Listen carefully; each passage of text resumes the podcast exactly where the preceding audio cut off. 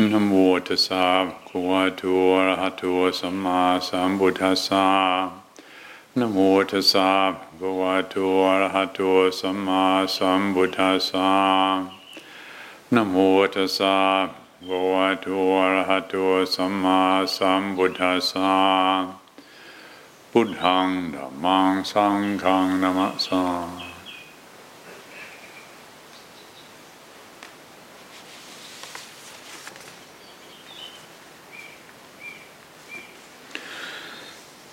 Once again this evening, I'd like to address some of these questions that have been sent in. And the first one is asking if I would speak about powerful negative emotions.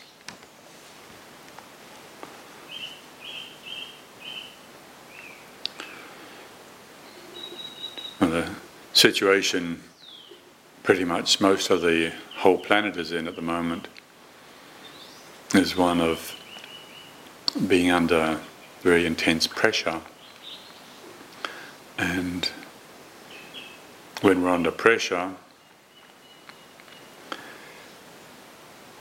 aspects of our being that we perhaps uh, weren't always aware of mm, readily come to the surface. And, mm, it doesn't take a global pandemic to bring this about. It's uh, anybody who's been on a meditation retreat where mm, not talking, not eating in the evening, long periods of sitting still and mm, under pressure, and then all sorts of old stuff comes to the surface, and where did that come from? And how come I'm still dealing with this after all these years of practice? It happens. Or if you've been in some other situation like long haul flights, you cramped up in an mm, aeroplane for 12 hours or, or, more on end and don't want to be there, and it can create a lot of disturbance. And, and probably the reason so many people drink so much booze and eat so much um, and as a way of somehow distracting themselves from what is what is appearing in awareness. That's I think that that's an important way of considering the situation that when we're under pressure, aspects of our character that we perhaps had pushed into unawareness at a different stage of life when we maybe didn't feel ready or able to really live through it surfaces. And if this is the case, and I suspect for many people it is, this is, this is the time to receive it. This old, unreceived life is ready now to be received. We don't have to see unreasonable, extreme, negative emotions as some sort of a failure. We might be seeing it that way. I had a phone call this afternoon from a long-time good friend of the monastery, and and she had found out that her daughter has contracted the COVID 19 virus, and she's at home with her partner and her young daughter, and she's a woman with a high powered professional job, and, and now she's under lockdown at home and, and under risk of serious illness. And, and this friend was uh, commenting on how how difficult it was to come to terms with her reaction of anger. She can't go to help her daughter or her granddaughter. And she was puzzled after all these years of practice how come I've got so much anger, rage, waking up at night, disturbed? And she was mm, mentioning to me how she'd been trying to sit meditation and trying to calm her mind. And I suggested, well, sitting meditation, that's about the last thing you want to do. You know, she's fortunate enough to have a garden at the back, and so you know, go walking, know, move. Know, the nervous system has to now somehow receive all this energy that's being released. It's not as if this person had been doing anything wrong. It's not as if there's any rational reason for feeling angry. She knows well enough that getting enraged doesn't help. So, where's the anger coming from? Well, it's the same as I've spoken before. I would suggest that when somebody we know who's perhaps old and sick and approaching death, and we know what's going to happen, and, and then they die, and then there's all this outpouring of grief. What was that about? I knew it was going to happen. Well, it's a trigger. It can be a trigger. Uh, even an expected death like that can trigger the perception, the memory of all the moments when there was loss and we didn't really receive it. We didn't really live through it. And so here it is. Now all those old moments of unreceived life are ready to be received. And if we have prepared ourselves, and if we understand in this way, maybe we can become freed from that old unreceived pain, that old unreceived life. Now, it's true that for some people there, there's real immediate suffering, being ill, and immediate present loss and pain. However, for many people, that's not the case. It's, it's arising out of the state of unawareness. We didn't realize, we didn't know that it was there. Sadly, for a lot of folk, it's not until they're at the point of dying and their capacity for avoiding their unlived life is diminished and it all surfaces and you find for you know, a good number of people very sadly at the end of their life to become very bitter and, and afraid of all the heedless things they've done and the experiences they, they haven't really taken responsibility for they didn't know but they didn't know they didn't know well now we didn't know that this pandemic was about to happen. It did happen.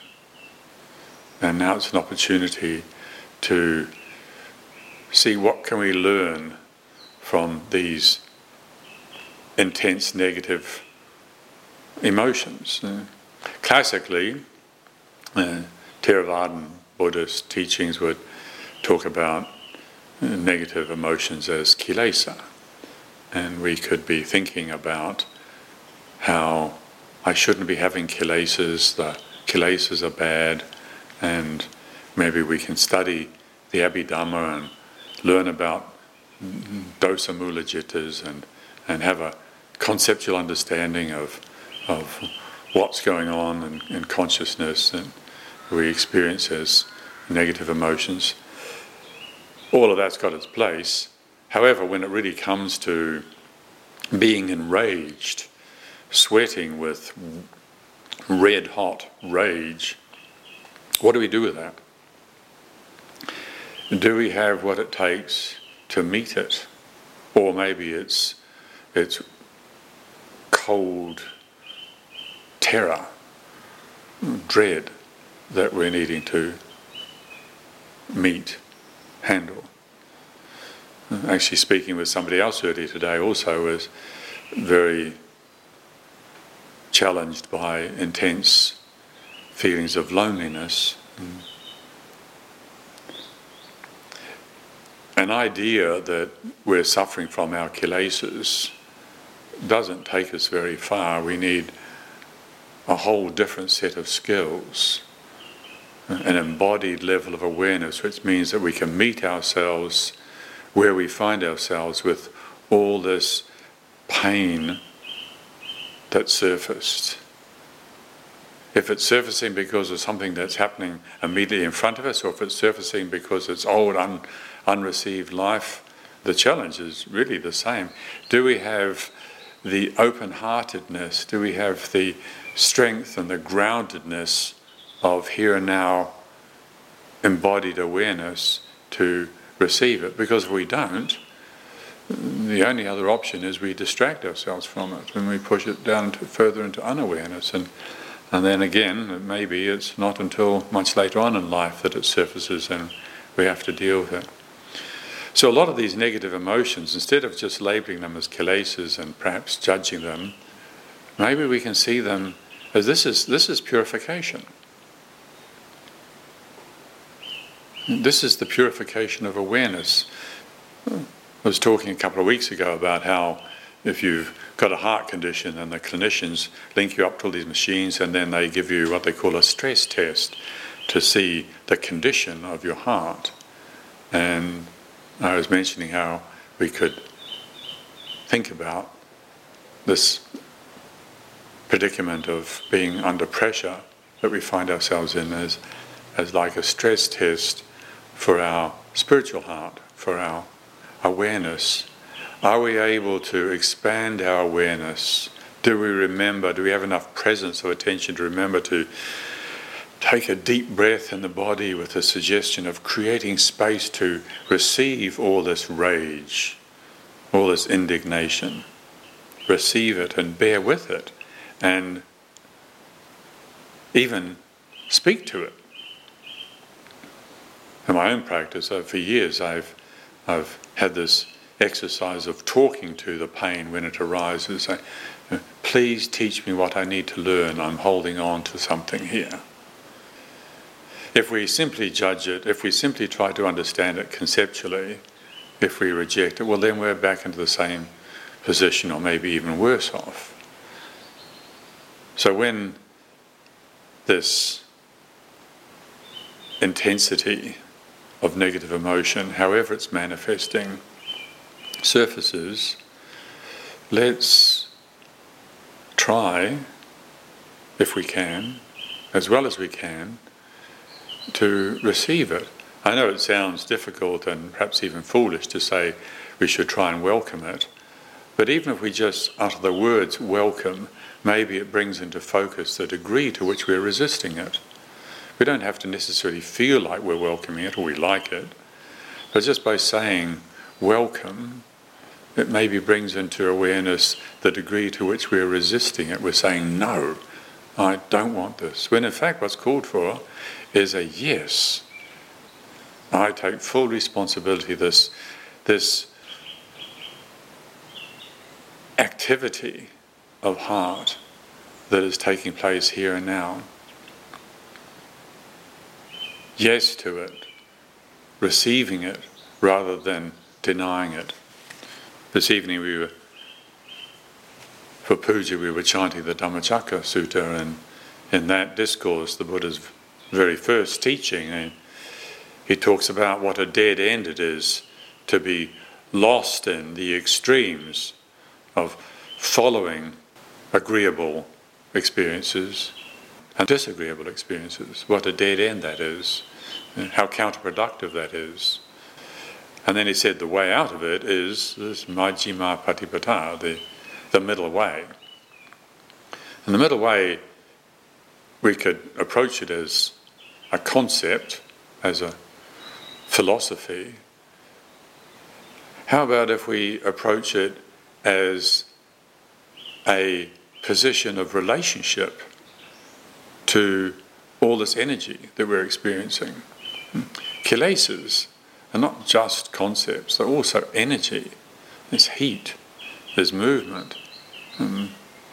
And our relationship to that is one of either getting lost in it by indulging or by rejecting, or there's this third option of seeing it.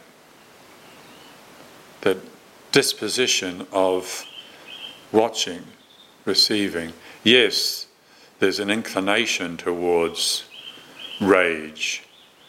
Yes, there's an inclination towards sadness. Yes, there's an inclination towards fear.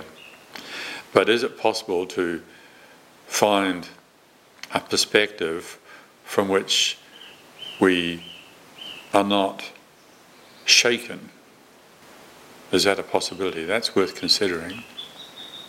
For many people, it's just oscillating, oscillating between hopefulness that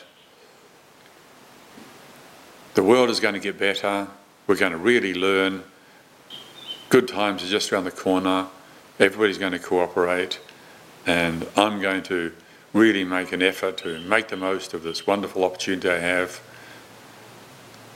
between that positive mind state and the negative one of falling into despair and hopelessness.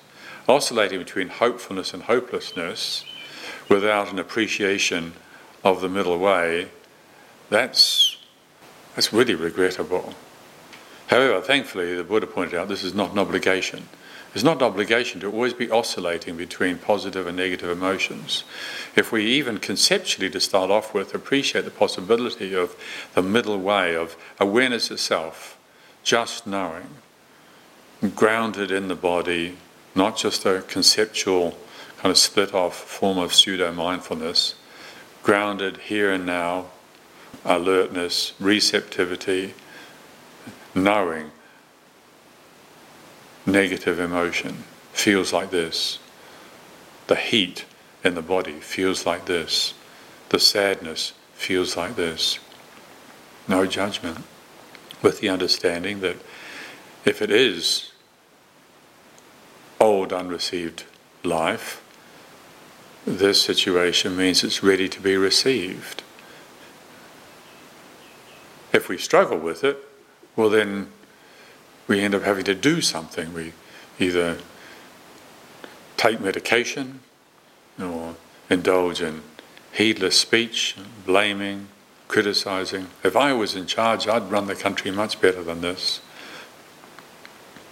Finding somebody to blame or just lashing out the people we live with at this time when of lockdown and people are obliged to live with each other. There's all sorts of forms of aversion and ill will and resentment and, and downright hatred that can be expressed. And, and if we deny it, well, then it comes out in twisted ways, you know, mm-hmm. like undermining ourselves. If we deny ill will and resentment because we have some conditioned judgment of it as being wrong and inappropriate and bad and something we shouldn't experience, uh, we push it down into unawareness, and there's a chance that it, it manifests in some distorted way, like in self harming, undermining ourselves. Or maybe it manifests as passive aggression instead of just violent rejection and telling somebody what you think of them, is just passively rejecting everything that they do.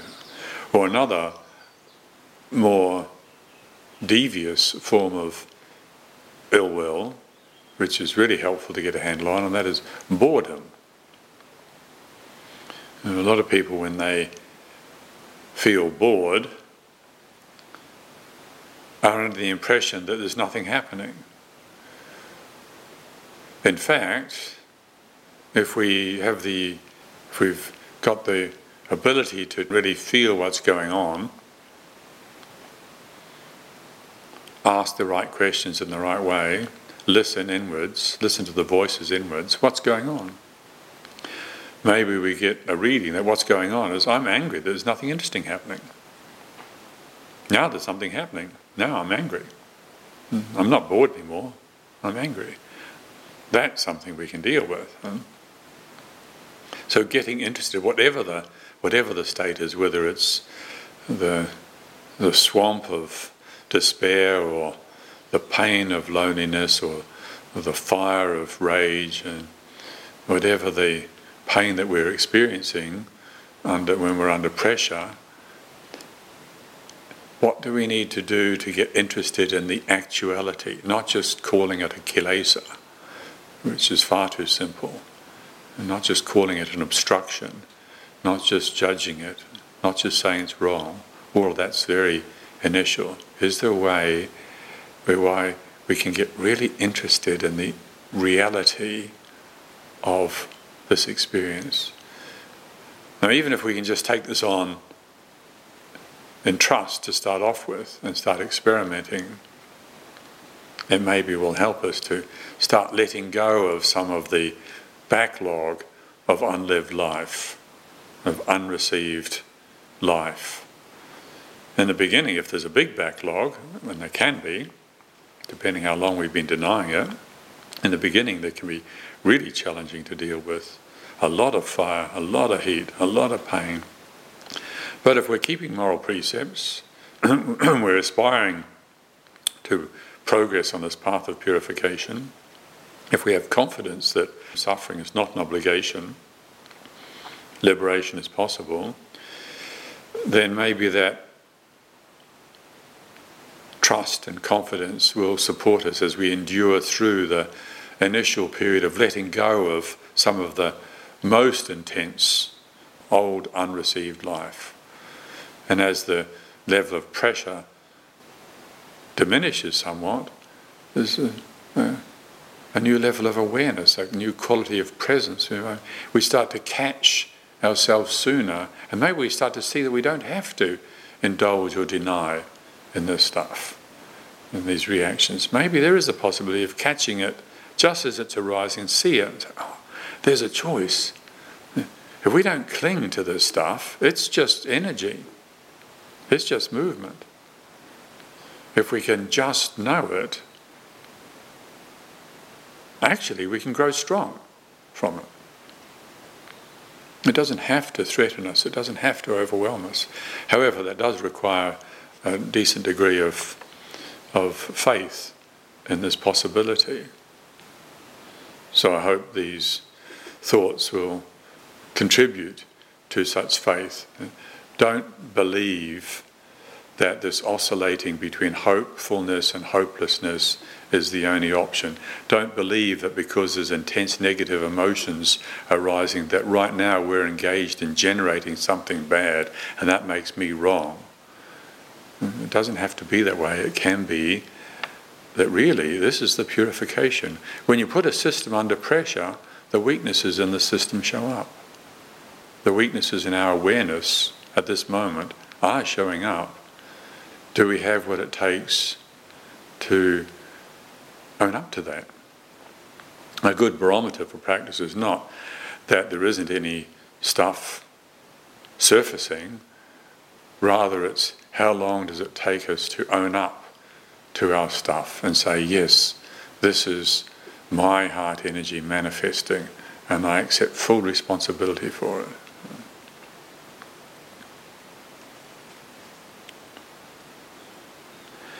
So, the second question this evening is particularly during these troubled times, I have a question about self doubt and how do I learn from this? How do I be kind to myself, ourselves, whilst facing doubt, indecision? To enable us to be mindful, are there any techniques we can utilize in our practice that gives us balance to what can be a negative feeling.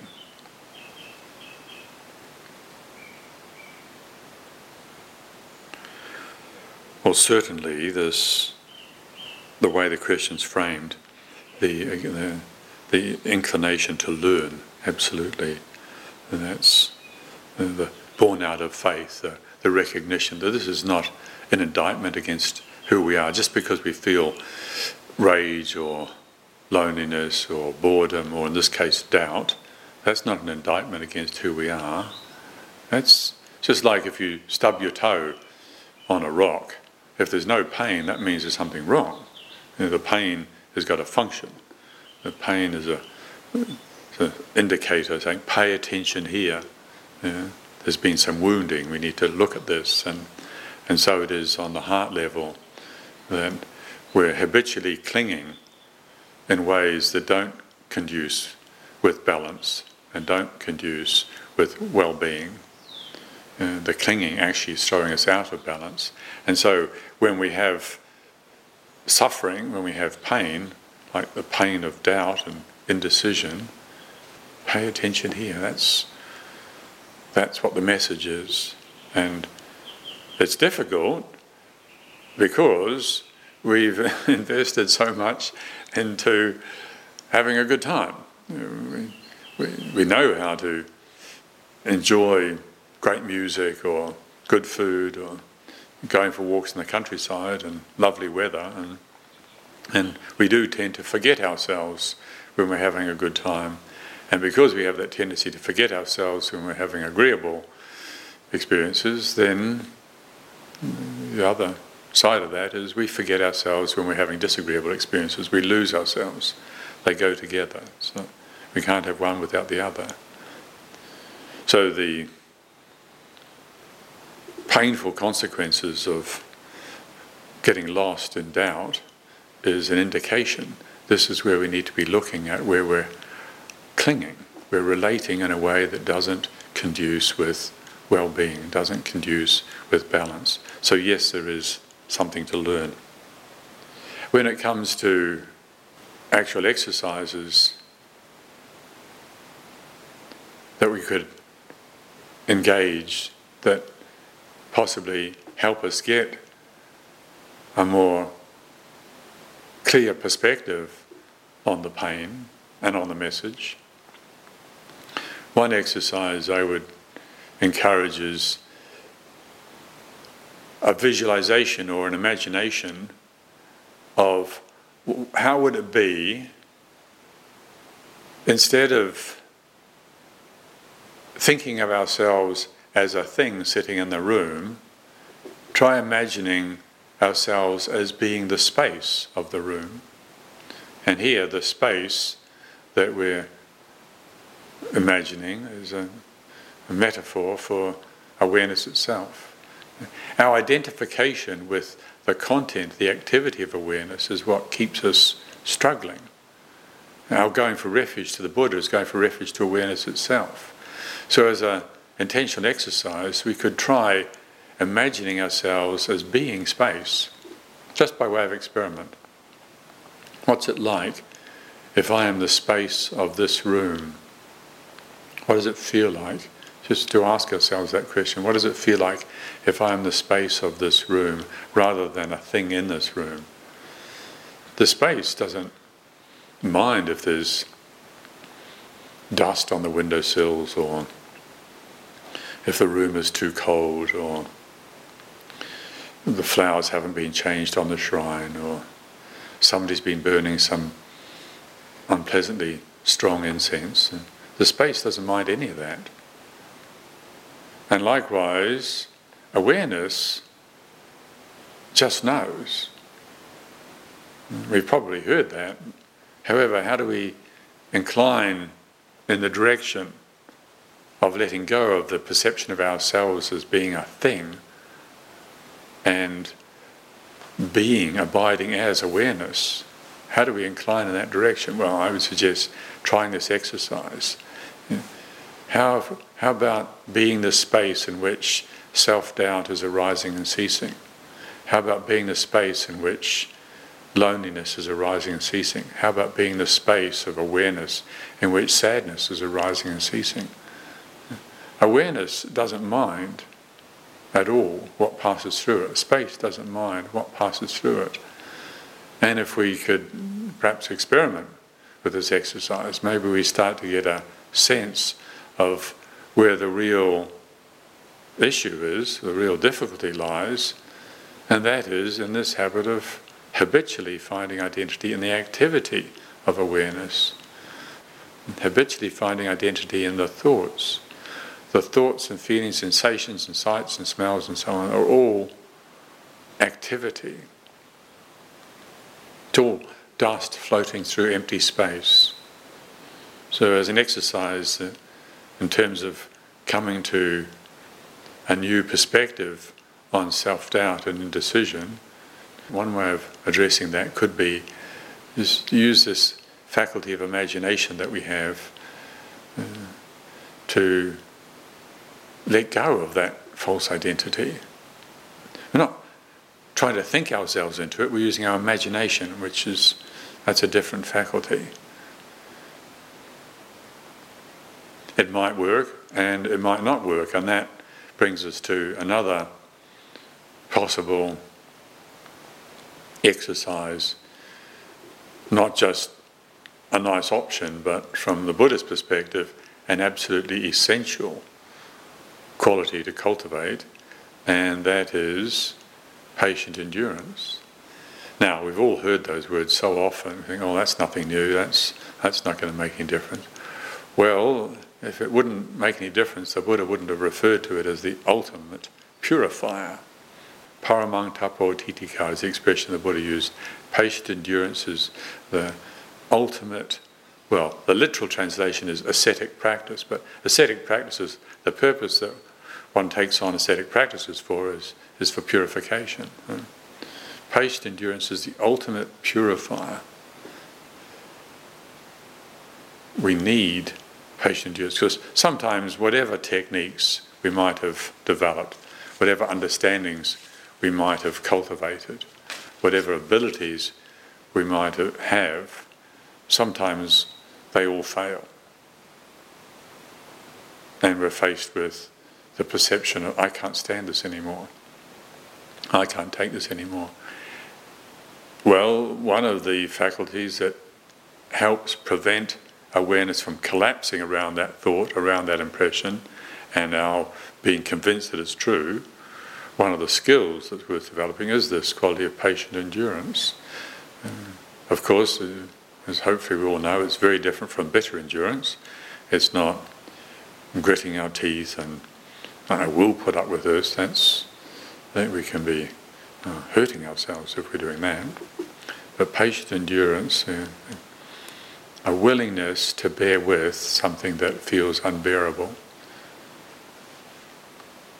I talked before about long distance flying. When I used to fly to Thailand, that's only halfway to New Zealand, and you know, it's still another 12 or more hours before you get to New Zealand, and being cooped up with long legs and, in these rather unpleasant situation. One practice that you can employ is this patient endurance. I really don't want to be here. However, all true spiritual teachers would point out that patient endurance is essential. So I'm going to be patient with this. This is the perfect situation to be in, to be patient. We can't develop patient endurance when we're having a good time.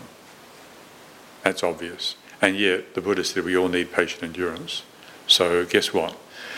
When we're in an intolerable situation, that's it, that's perfect. That is the situation in which we can develop patient endurance. Now, you might say, well, that's just putting a spin on it. Well, it might be a bit of a spin, but it's a one that conduces with uh, cultivating real strength, potentially.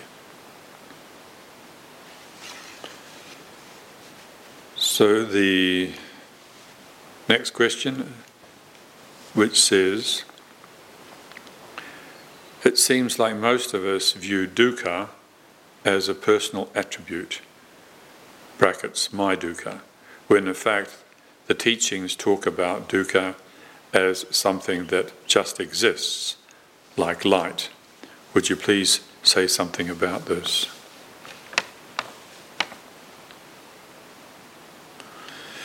Well, this dukkha is one of those three myth dispelling insights that the Buddha had.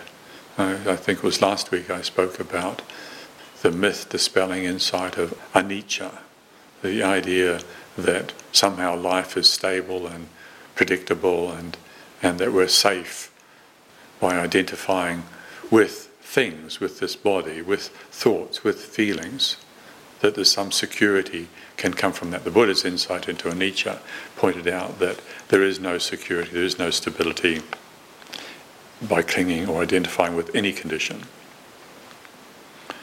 It's all unstable. He also pointed out the second one, which is that, that all conditions are dukkha. Now, this questioner says that people often think about dukkha as my dukkha, my personal uh, personal attribute, and that's perhaps because of the way the word is translated as suffering. Suffering is a pretty um, uh, inadequate translation of the word dukkha. Most English words uh, would be an inadequate translation.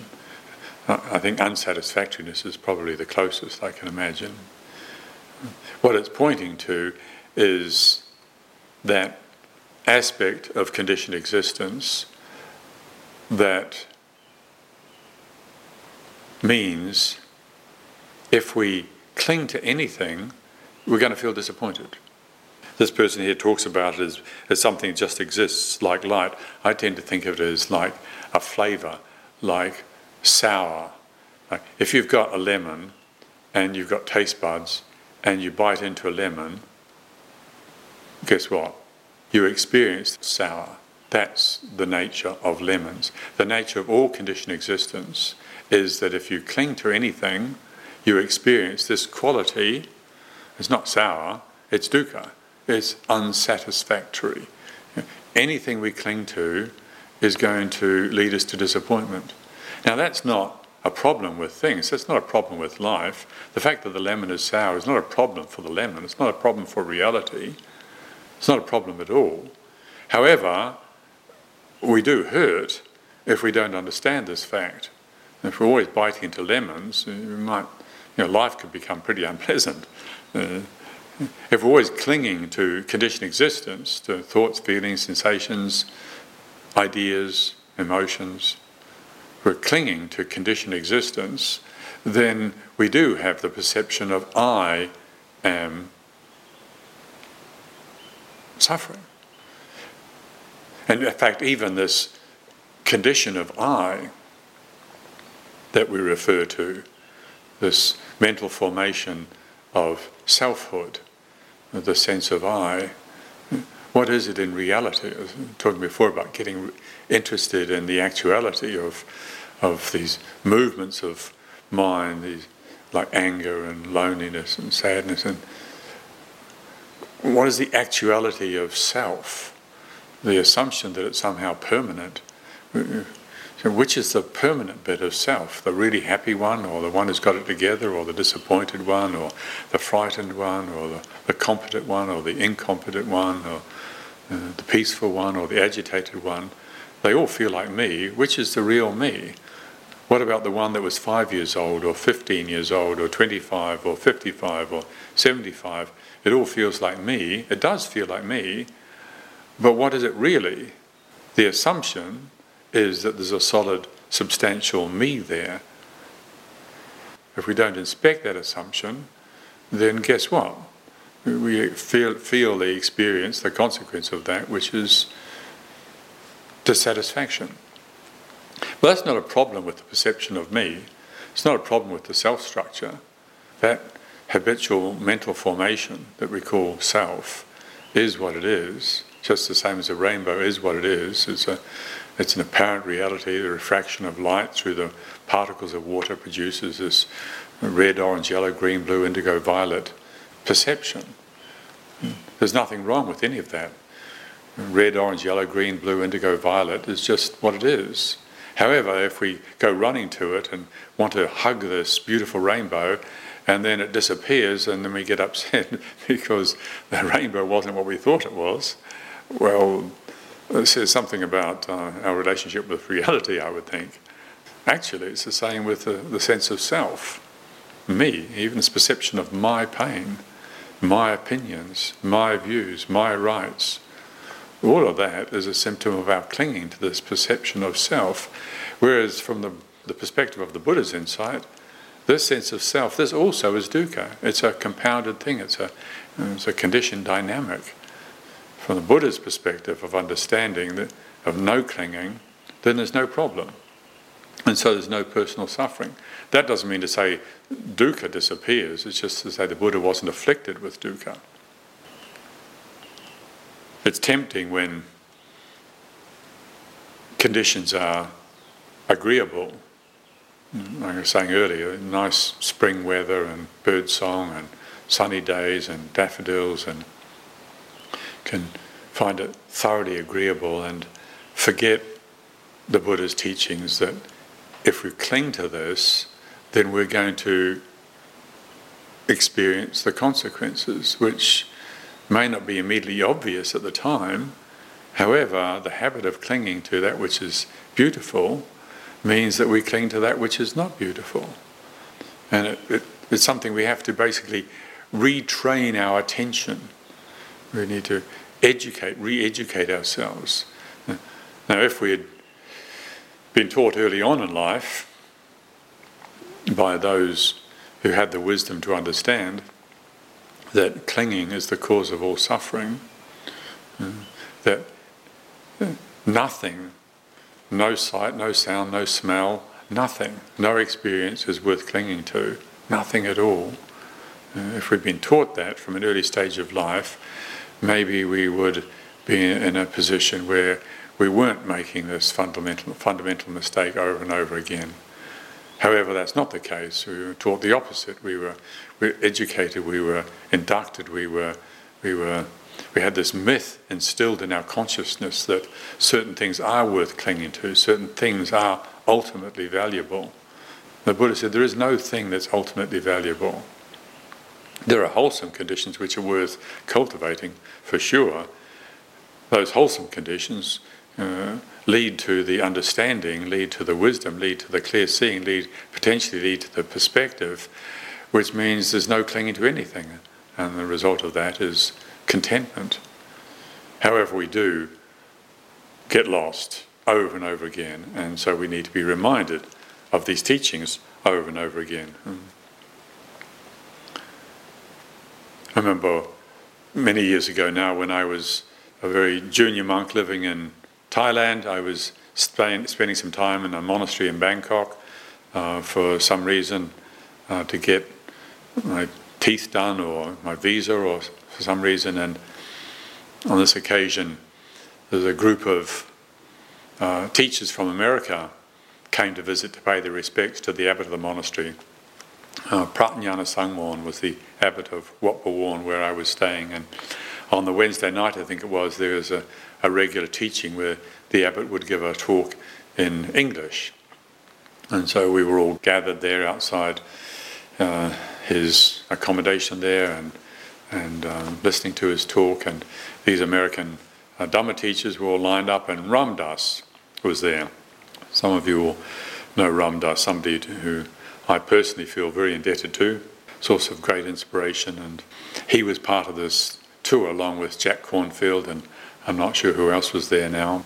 Most of the people were sitting on chairs in the, and what was a, in that situation, uh, a composed manner, except for Ram Dass, who was sitting on the floor just a, a, few feet in front of the abbot. And from time to time, uh, he would, he would uh, prostrate himself forward and let out a, some loud sadhu, sadhu, sadhu, and which I I guess, is um, probably an expression of, of appreciation uh, uh, understood in the Indian tradition, but it was rather out of context and in that situation. And but he kept doing it until the I remember the abbot interrupted his talk and, and looked down at him sitting there on the floor and he, he said something to the effect of, rather you need to know that even sukha is dukkha. And which I guess Ram Dass let out another sadhu in response to that. We forget ourselves when it's sukha.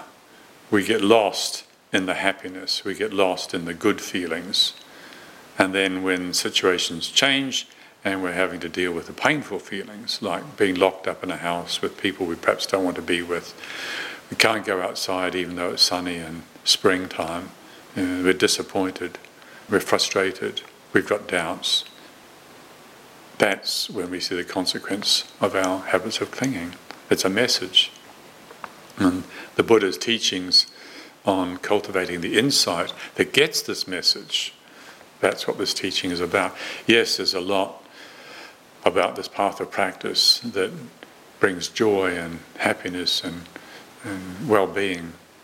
However, a lot of that joy and happiness and well being serves us best when it strengthens us and prepares us for those things in life that are really disagreeable the samadhi aspect of meditation, the development of tranquility and stillness and calm, can be very agreeable.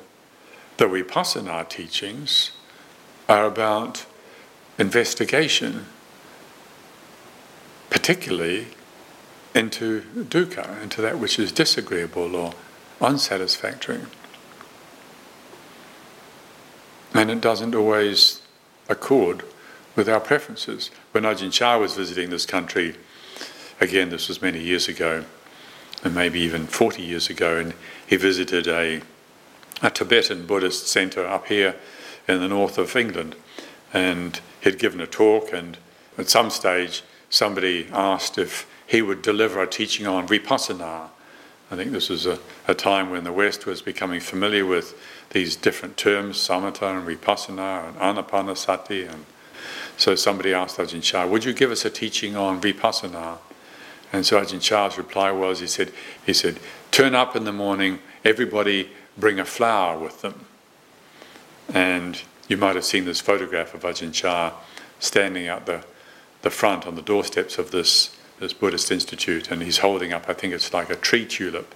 He's got a big smile on his face, and his teaching was that if you want to understand vipassana, you hold up this flower and you watch as it withers and dies.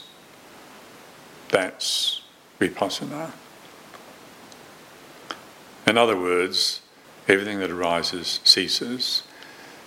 The understanding that frees us from dukkha, that frees us from suffering, comes when we, instead of turning away from that which is disagreeable, we turn towards it and look at it with interest. So instead of holding to the assumption that this suffering is mine, we get interested in the actuality. What is this perception of my suffering? Asking maybe the question, who is suffering? Who am I? Who is asking this question?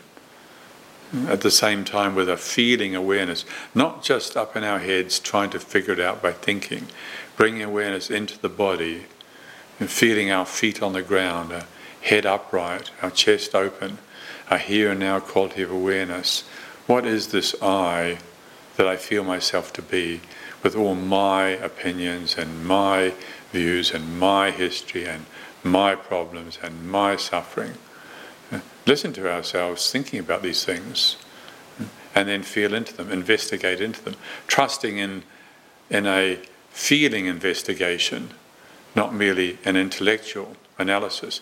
Yes, the intellectual analysis has got its place. That's the level of pariyatti, uh, the study aspect of practice. But patipatti is where we apply the teachings.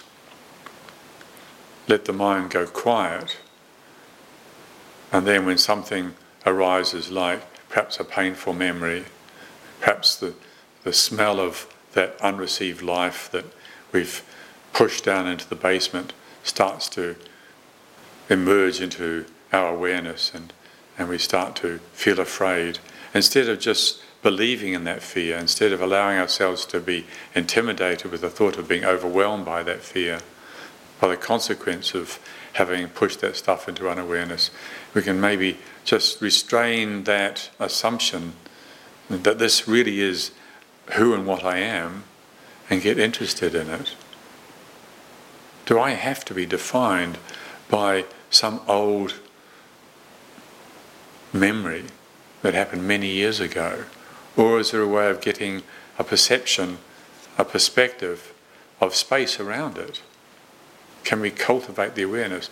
Yes, the exercise of concentrating on the breath can bring about a steadiness of attention, and if we do it correctly, it can also uh, help bring about an expanded sense of tranquility and, and, and maybe give us the, the ability to, to welcome things into awareness. But the work is not just about having an enjoyable mental state, the work is having the ability to endure the unendurable for as long as it takes.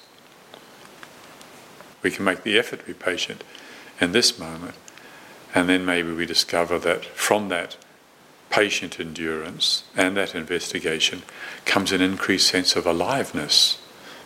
Previously, so much of our attention was drained by being lost in memories of the past and fantasies of the future. We lose our aliveness because we're not really with what's happening in this moment. Even when what's happening in this moment is difficult, it can lead to a sense of increased aliveness. And with that increased capacity, to receive ourselves, maybe we find that there's also a new level of discernment, a new level of intelligence and compassion. And we often feel like I want to develop, I want to develop wisdom and compassion, and so we read about wisdom and compassion, and we we strive to understand the teachings on wisdom and compassion. How about if we still the mind, expand awareness, meet ourselves where we're at without judgment, and then let go of ourselves, and in that increased, purified, open hearted state, we find that maybe that perspective, that clarity, that kindness that we're looking for already exists.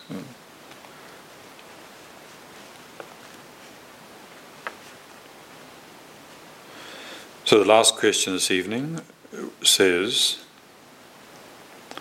Is it harder to stay awake when conditions are favourable?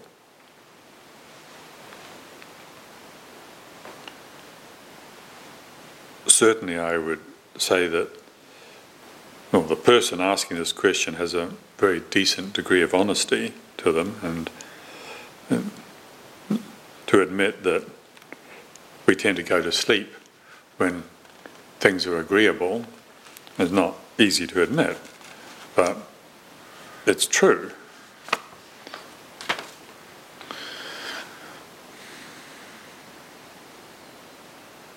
Thank you very much this evening for your attention.